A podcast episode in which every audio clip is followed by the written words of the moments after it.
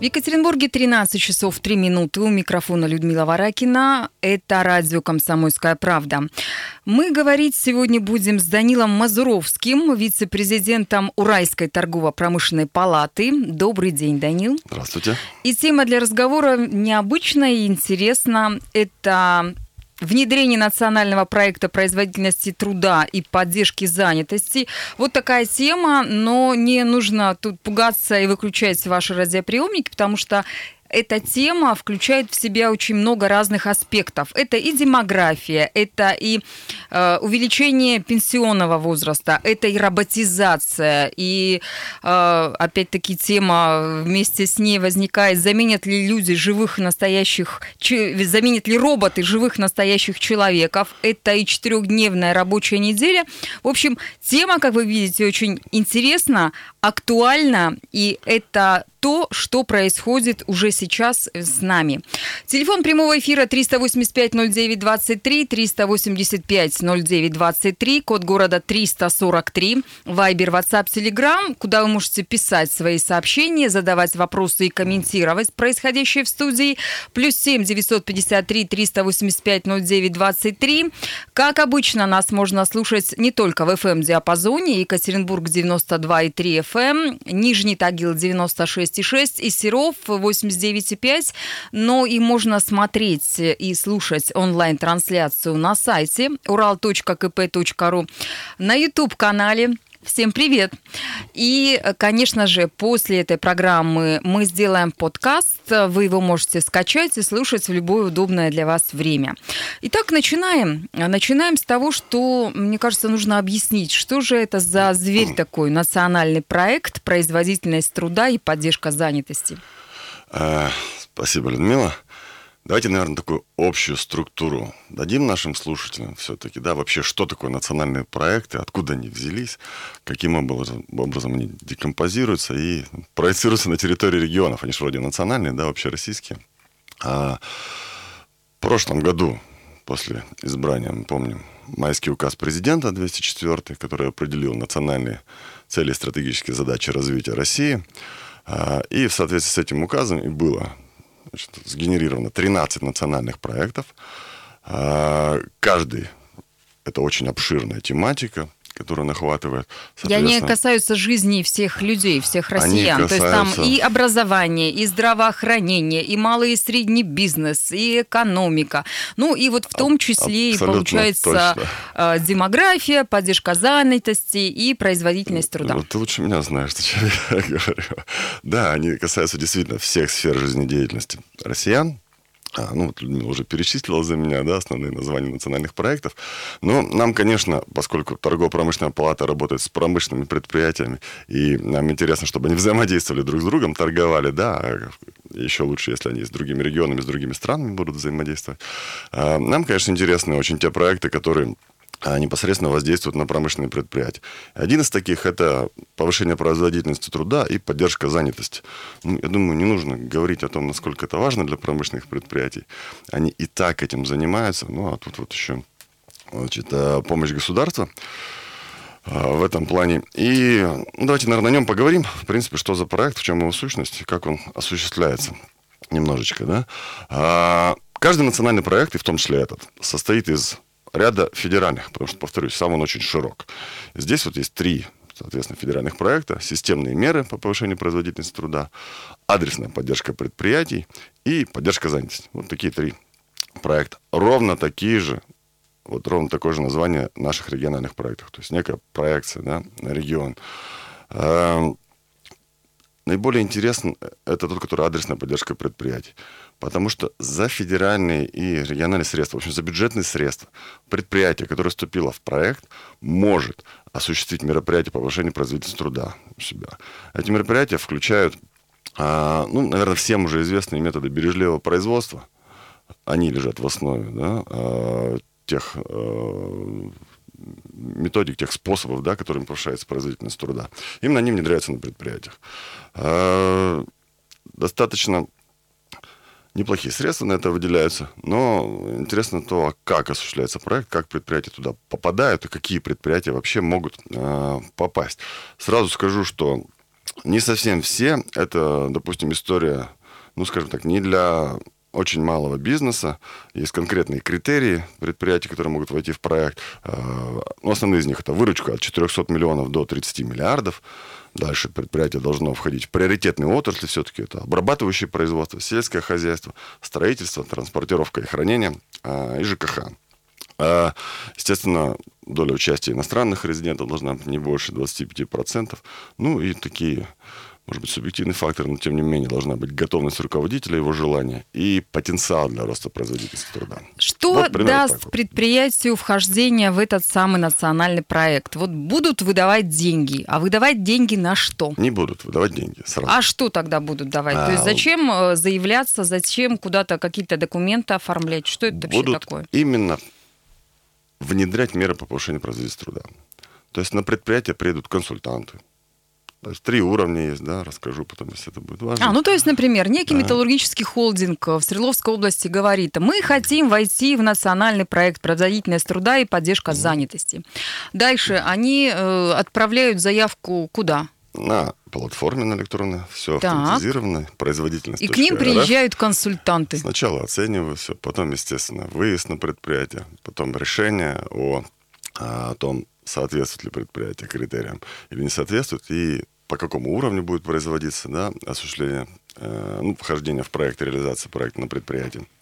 И потом, да, консультанты.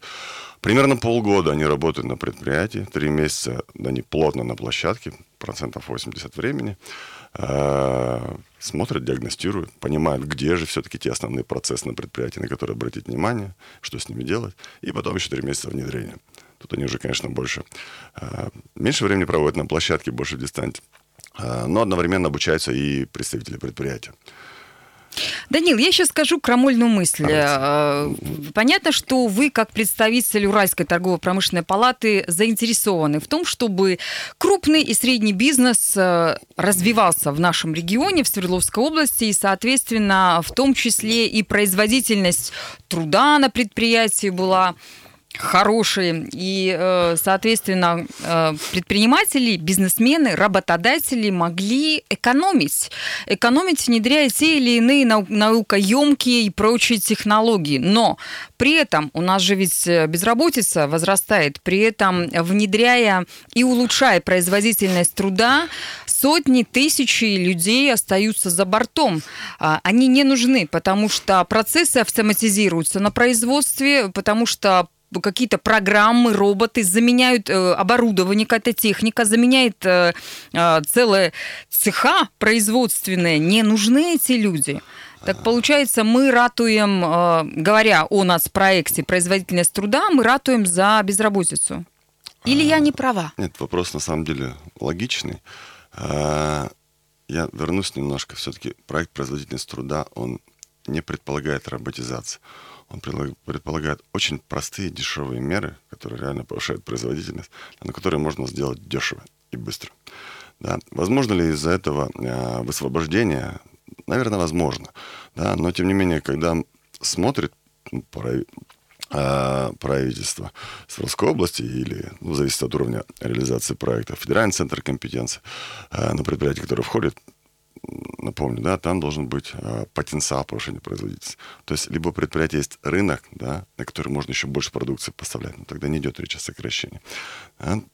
Либо э, какие-то иные виды продукции она может выпускать, и людей нужно переучить. Это предусмотрено. То есть он не зря называется производительность труда и поддержка занятости. То есть те люди, которые вдруг э, могут быть высвобождены вследствие того, что предприятие внедряет меры по повышению производительности труда, они должны быть переобучены. И на это тоже выделяются федеральные, и областные деньги. А, то есть речь идет не о безработице, речь идет наоборот. Речь идет о том, чтобы наши предприятия заняли более серьезные позиции, ну, как на внутренних, так и на внешних рынках. А для этого ну, не обойтись без повышения производительности труда. У нас она, к сожалению, в России не самая хорошая, иначе бы не обратили внимания на это на самом высоком уровне. Я могу привести примеры вот таких мер, которые применяются чтобы нашим слушателям было понятно. А, говорю о том, о ком могу говорить, да, потому что все-таки коммерческая тайна некоторая есть в этом, да, что предприятие там делает, что им рекомендуют. Но некоторые предприятия разрешают. Это конкретный кейс, это Рефтинская птицефабрика, одни из первых вступили в проект, и вот Александр Леонидович Засыпкин, директор, он очень много об этом рассказывает. И, в общем, а, какая у них была проблема? А, узкое место на упаковке. То есть они уже даже думали, нам надо закупать еще одну упаковочную линию. Там миллионные инвестиции. А там вот нехитрая операция. Вот эту курицу, извините, да, нужно подложка и курица такая, что ее нужно вот вывернуть. Вот стоит там тетя, не знаю, Маша, тетя Клава, неважно, да. Она выворачивает эту курицу, кладет на подложку и там под автомат, который ее упаковывает в полиэтилен. Все это занимало 18 секунд. Мы, говорит, посмотрели на подложку и на курицу. Думаем, а зачем? Можно просто вот, ну, точнее, с привлечением консультантов. А положить ее боком просто, и не надо ничего выворачивать. Очень просто. Кладется боком в тот же автомат. 6 секунд вместо 18. Упаковочная линия перестала быть Экономия. узким местом. Не надо миллионные инвестиции. Какая-то простая операция, все, не надо миллионные инвестиции. Вот именно такие меры, пример. Это Данил Мазуровский, вице-президент Уральской торгово-промышленной палаты. У нас реклама в студии, после чего продолжим разговор.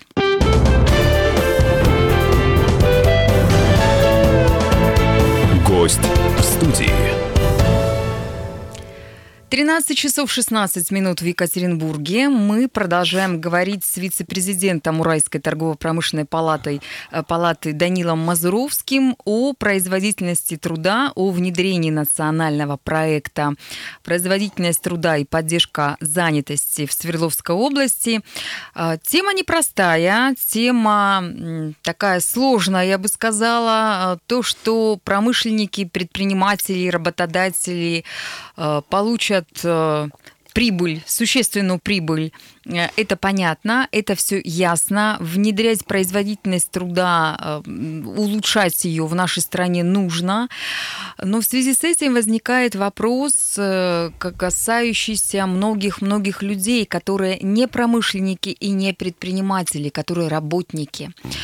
А сейчас э, обсуждается на разных уровнях, в том числе и в Госдуме, и э, профсоюзная организация говорит, что нужно внедрять в России четырехдневную рабочую неделю.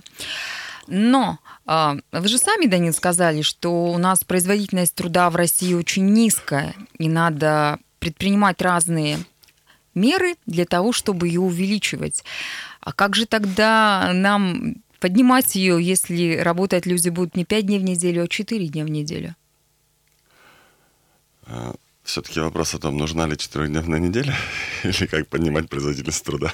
Ну, как мы ее будем поднимать, если у нас в стране будет внедрена четырехдневная рабочая неделя? То есть люди будут работать тогда, получается, по 12 часов, по 15 часов. Ну, давайте, как поднимать сначала и зачем поднимать, как поднимать вернусь, да, достаточно простые меры, которые проектом предусмотрены. Ну вот вы приняли, вы, вы там, сейчас да. рассказали на примере Рефтинской, да, да, как это просто и здорово. Упаковщица работала э, одним способом, а всего-то навсего нужно было перевернуть эту упаковку с курицей для да. того, чтобы э, вместо 18 секунд сейчас, сделать 6 Не надо упаковщиц, да, много? Да, да, ну, наверное. Рефтинская, кстати, планирует больше выпуска, не сокращение упаковщиц, да, и вот это один из э, пунктов. То есть увеличивается объем производства наших предприятий. Ну и, соответственно, требуются рабочие руки. А, возможно. И сокращения людей не будет. В, а, в каждом конкретном случае надо смотреть отдельно, поэтому тут я врать не буду.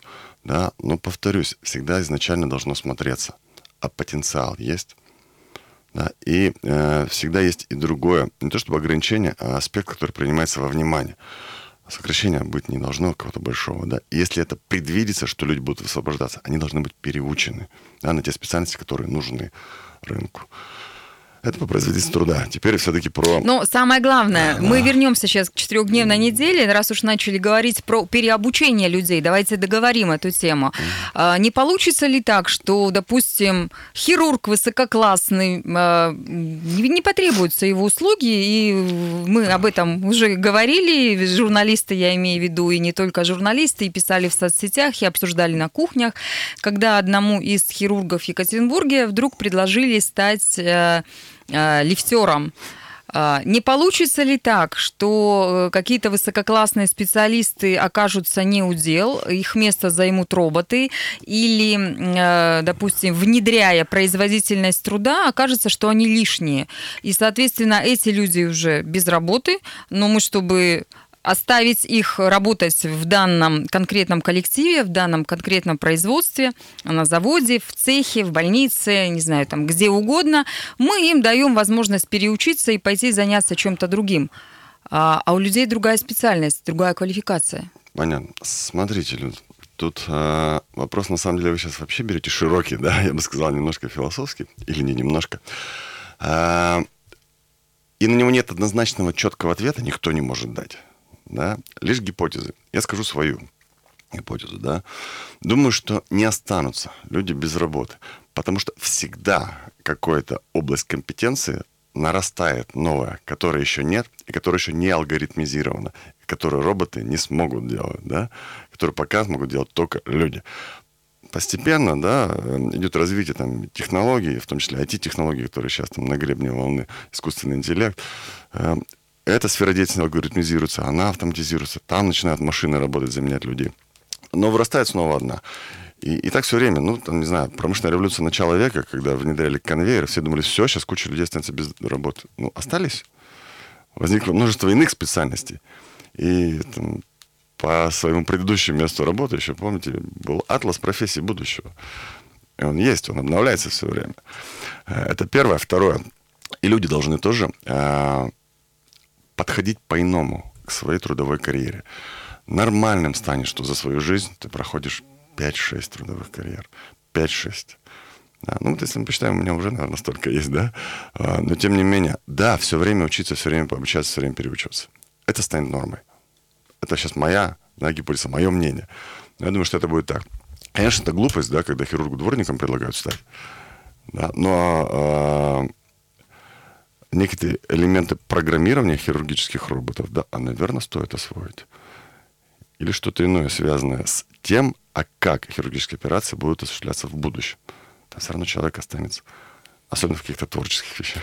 Плюс семь девятьсот пятьдесят три триста восемьдесят пять ноль девять двадцать три. Это наш вайбер. И пришло сообщение от Константина. Я считаю, что без безработицы нам не обойтись. Все высокоразвитые страны через нее прошли. При модернизации и развитии своего производства лишние люди у них переезжают в другой регион, туда, где нужны работники. У нас люди нужны, например, в деревне, в Сибири и так далее. Четыре дня в неделю это рабство. Считаю, работать считаю авантюрой и популизмом чиновников. Ну, кстати, э, интересную тему затронул Константин. Э, когда нет работы в твоем регионе, в твоем населенном пункте, то э, переехать в другое место. Или вы думаете, что если нет работы у себя, создавай сам, занимайся предпринимательством, бизнесом, развивай? И то, и Или то. не так? Очень зависит от того, а где. Ну, наверное, там, Существуют населенные пункты, где тяжело с развитием бизнеса, да, потому что нет никаких серьезных предприятий, нет каких-то рынков, да. Ну, ну и люди просто продукт? предпосылков нет, предпосылок да. для того, чтобы стать предпринимателем, Возможно, потому что это же тоже талант определенный. Возможно, стоит переехать и согласитесь, некоторые, а, наоборот, концентрированные а, регионы, где промышленность а, развита достаточно сильно, которые испытывают голод в кадрах, да, они даже вот эти кадровые программы с предоставлением жилья, инфраструктуры всей социальной, да, да, реализуют. Э, может быть, да, действительно стоит когда-то куда-то переехать. А в каких-то случаях, ну, особенно если а, ты не мыслишь себе жизни, да, без своего населенного пункта, в котором родился и вырос, и там есть предпосылки для развития предпринимательства. Ну, почему бы не остаться? У нас на севере Нет... Свердловской области, когда закрывали БАС, я помню, предлагали людям, всем вот этим работникам, которые оказались на улице, им предлагали переехать в другой регион. И Смотрите, как люди вос, восприняли это в штыки, сказали, да мы никуда не поедем, мы здесь родились, выросли и живем, и не хотим уезжать. Конечно, никуда. в штыки, а молодое поколение более спокойно это воспринимает. Они меньше привязаны к месту. Знаете, есть, наверное, такой тренд. Не, наверное, есть такой тренд. Называется он «Новые кочевники». Да? Говорит о том, что где-то к 30 году миллиард людей в мире будет кочевать. Я не знаю, случится это или нет, но вот есть такой тренд уважаемых исследователей. По разным странам, по разным регионам. Да, они не будут городам. жить в каком-то одном месте, да. Они могут работать из любой точки мира, да. И они просто вот по жизни путешествуют по миру, естественно, осуществляя какую-то функцию, которая помогает им жить, да, ну, зарабатывать на жизнь. Ну, мы сейчас говорим не о том, что э, можно работать лежа на пляже или в лесу или где-то еще, э, что не нужны э, никакие трудовые книжки, что сейчас э, рынок труда он стал совершенно другой. Мы говорим о производительности труда, о том национальном проекте, одном, одним из 13, который в нашей стране действует с 2018 года. И, кстати, вот этот проект, он должен завершиться в 2024 году. Есть э, совершенно четко, точно определены реперные точки по этому нацпроекту. Есть ответственные товарищи. Это Орешкин, это Силуанов. Э, прописано, кто за что отвечает, прописано, кто чем должен заниматься, цели, задачи. И это, э, наверное, для наших радиослушателей будет непонятно и сложно. Впрочем, непонятно и сложно, наверное, и для промышленников, для тех людей, на кого этот проект рассчитан. Но э, самое главное, э, что мы, наверное, сегодня из этого разговора должны выяснить, и наши радиослушатели, и я, как ведущая этой программы, это то, что нужно сделать, какие должны быть инструменты, какие должны быть пути, шаги для того, чтобы э, люди занимающиеся промышленным производством, занимающиеся нормальным, реальным делом, э, могли сэкономить, могли улучшить свою работу и могли как раз э, не за счет сокращения людей, не за счет замены этих людей на роботов, а какими-то и иными шагами, способами, путями сделать так, чтобы их производство заработало как можно больше денег, чтобы они как можно больше денег, опять-таки, в виде налогов оставляли в регионах, в муниципалитетах, ну и, соответственно, э, к ним приходили люди работать, чтобы они не только увольняли, но и принимали новых работников, обеспечивали их квалифицированной работой. Конечно, есть потенциал решения рынка. Ну, давайте, наверное, действительно зафиксируем вот две вещи, да, зачем это для промышленников и зачем, и чего бояться или не бояться людям. Да, для промышленников это возможность за бюджетные средства навести порядок на своем предприятии.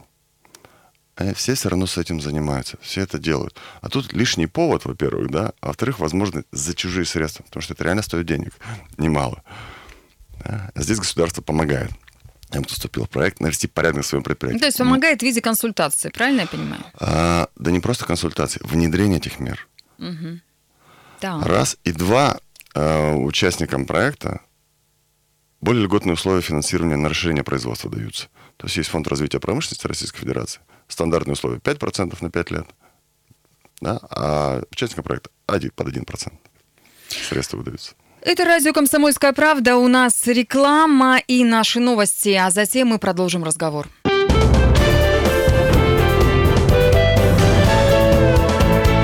Гость в студии. Екатеринбург, 13 часов и 33 минуты. Мы продолжаем разговор с вице-президентом Уральской торгово-промышленной палаты Данилом Мазуровским. Говорим мы про национальный проект «Производительность труда и поддержка занятости». Э, телефон прямого эфира 385-09-23, Вайбер, WhatsApp, Telegram, плюс 7 953 385 09 23. Ждем вопросов, ждем комментариев, сообщений. Э, во второй части программы мы начали немножечко говорить про четырехдневную неделю. Э, так вот, внедрение в нашей стране этой самой четырехдневной недели, оно сможет э, повысить производительность труда? Или это о другом история вообще? Она уже внедрена? Пока еще нет. Я думаю, что ее рассматривают как следствие повышения производительности труда. А, не знаю, знаете, противоречивые же есть мнения, и я вот не скажу, что у меня сформирована какая-то гипотеза, которую я готов биться, да, доказывать ее, отстаивать. Потому что, ну, наверное, а, высвободится время, высвободится время рабочее. А, но людям нужно больше собой заниматься будет. Учиться, обучаться, переобучаться. Поэтому еще пока большой вопрос по четырехдневной рабочей неделе. Я бы вот, наверное, вот так во главу угла я. Это сейчас мое личное мнение, да? Я бы не ставил. Давайте сократим. Давайте посмотрим сначала немножечко. Доживем и увидим, да. будет ли эта неделя у нас четырехдневной, или мы будем работать так, как работали. А, Просто и... больше времени уделять обучению. Вот это точно придется. Учиться придется больше. Это надо время. И всю жизнь. Всю жизнь. Если говорить про обучение, как раз-таки, э, Госдума повысила пенсионный возраст. Э, у нас э, определенное количество людей э, сейчас э, продолжают работу, и э, если раньше они, там, не знаю, на дачах отдыхали, занимались э, какими-то своими делами, то теперь люди 55 плюс э, они работают и mm. будут продолжать работать. Так вот, что делать с ними? Насколько готовы ли они в новых условиях, в современных условиях э, работать? И предусмотрена ли какая-то программа переобучения и занятости этих людей в рамках нацпроектов? Про готовность людей статистики у меня нету, да. Тут, наверное, каждый сам для себя принимает решение. Но факт то, что пенсионный возраст поднят, это раз, да. И э, людей предпенсионного возраста увольнять нельзя. То есть, да, установка государства. Ну, на самом деле, правильная установка государства. Но теперь смотрите, какая ситуация вот складывается. Э, работодатель. Э, ну, говорим прямо и честно. Ему нужно, чтобы кадры значит, эффективно себя проявляли на производстве. И грамотный работодатель готов вкладывать в кадры. Да? Но давайте, в кого он будет вкладывать? Ну, в молодых людей в первую Наверное, очередь. потому что у них больше потенциала работы на предприятии, да, ну хотя бы временной потенциал.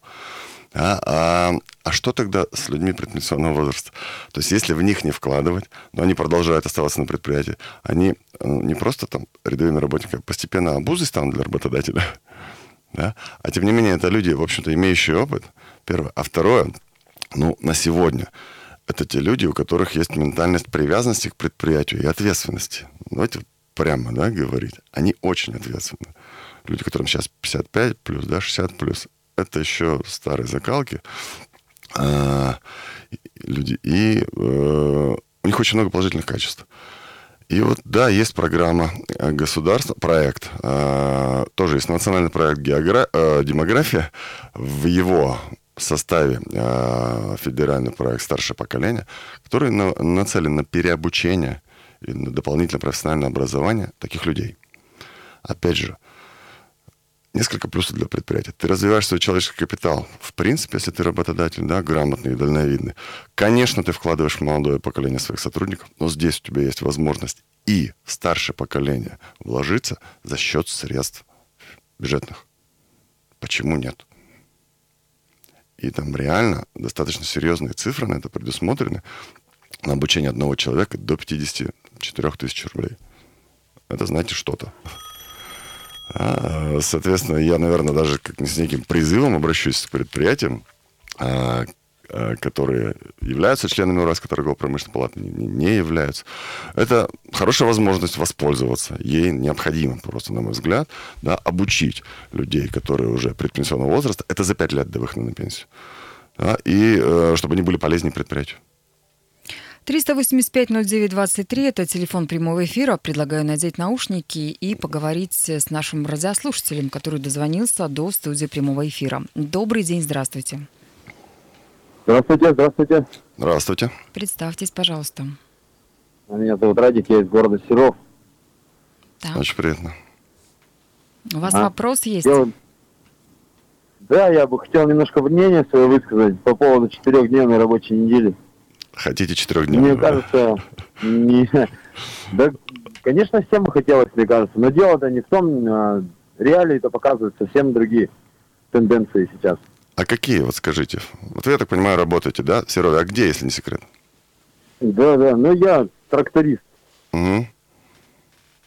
И вот как бы тенденция-то такая складывается, вот я работаю на предприятии ООО, официально работаю, все, но сейчас сезон строительства заканчивается, и сейчас у всех вот в городе, у строителей, а, и вообще у людей вопрос возникает, где работать, как деньги зарабатывать. Какая четырехдневная рабочая неделя может быть? Я работаю по 7 дней в неделю, бывает по 6. Ну, чтобы просто семью прокормить. С сезонностью связано, да? и с сезонностью связано. Вот вы говорите, учиться там, переучиваться. Ну вот у меня профессия, у меня полная трудовая книжка профессии. Мне это нисколько жизнь не облегчает. Учиться можно бесконечно. Мне вот 38 лет, я учусь постоянно. Я осваиваю новые профессии, своей профессии. Вот сейчас в, данном, в данный момент я на тракторе пятый год работаю. И постоянно я как бы совершенствоваться пытаюсь. Но стабильности-то нет никакой. У меня нет в завтрашнем дне уверенности какой-то. Спасибо, Радик. Действительно, вопрос такой интересный, комментарий интересный. Таких людей, как Радик, я думаю, в Свердловской области много.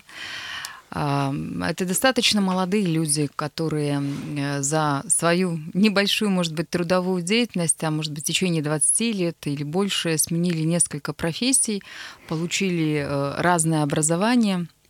Они работают и участников, работают и в каких-то, не знаю, бюджетных, может быть, учреждениях. И сейчас все наши с вами речи о национальном проекте по производительности труда их напугали или удивили.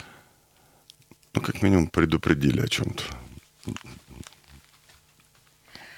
Так что делать э, обычным людям? Я поняла, э, пред, промышленникам, предпринимателям, работодателям, им выгодно внедрять национальный проект «Производительность труда и поддержка занятости». Выгодно, потому что они получают э, и финансовую поддержку, и там, консультантов, и самое главное, что у них производство будет по-другому работать. А что делать таким людям, как Радик, живущим в Серове, в других больших и малых населенных пунктах нашего региона? Понятно.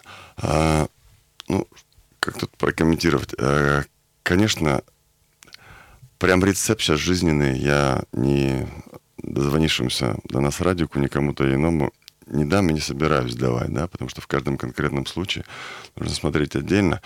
Но э, а есть, ну, как, я не думаю, что даже в Серове прям вообще, вообще, вообще нет свободных рабочих мест и востребованных рабочих рук, потому что там масса предприятий лесообрабатывающих, да, лесоперерабатывающих. Там, металлургическое там производство. металлургическое производство, там механическое производство, там э, ферросплавный завод, да. Достаточно такой насыщенный промышленный узел. А рядышком Краснотуринск, да, э, ну, чуть-чуть подальше, там, Североуральск. То есть вот этот весь северный курс, он достаточно насыщен. И, конечно, перед э, радиками, перед э, людьми, значит, ну, наверное, его знакомыми, такими же, как он, всегда стоит вопрос, а мне искать что-то по своей вот специальности здесь, в Серове? Или, может, какая-то иная специальность, и, может быть, не только Серов? И это каждый принимает решение сам.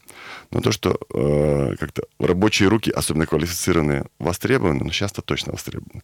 А уж тем более в каких-то... Э, узлах, где идет там, развитие, да, серьезная промышленность. Ну, знаю, вчера на долине Боинг строит завод, сейчас точно потребуется рабочие руки, так очень высококвалифицированные. Может быть, вызов, да, для Радика переобучиться, ехать туда. А, поэтому будет повышение производительности труда или не будет, нестабильность есть всегда. А, и национальные проекты, они, в общем-то, и призваны в том числе как-то повысить уровень стабильности. И в том числе предусмотрены средства на переобучение людей тем специальностям, которые востребованы на рынке. А уж следить за рынком, ну, нужно и нам самим тоже. Да, ну, вы следите, Люда? Я пытаюсь. Если говорить о национальном проекте «Производительность труда и поддержка занятости», то э, торгово-промышленная палата тоже предпринимает определенные шаги. Вы консультируете, вы и проводите какие-то семинары, и общаетесь, встречаетесь, всячески пытаетесь э, своих э, промышленников сподвигнуть на то, чтобы они приняли участие в этом проекте. И э, мне кажется, нужно побольше рассказывать о каких-то удачных примерах, рассказывать о тех людях, которые, как вот эта самая птицефабрика Ревстинская, смогли внедрить эту историю. Поэтому ждем вас, уважаемые промышленники, предприниматели, на радио «Комсомольская правда». Наше время сейчас заканчивается. Напоминаю, что Данил Мазуровский, вице-президент Уральской торгово-промышленной палаты, был с нами в эфире. Всего вам самого доброго. До свидания. Радио «Комсомольская правда». Более сотни городов вещания и многомиллионная аудитория. Екатеринбург 92 и 3 FM. Эм. Кемерово 89 и 8 FM. Владивосток 94 FM. Москва 97 и 2 FM. Слушаем всей страной.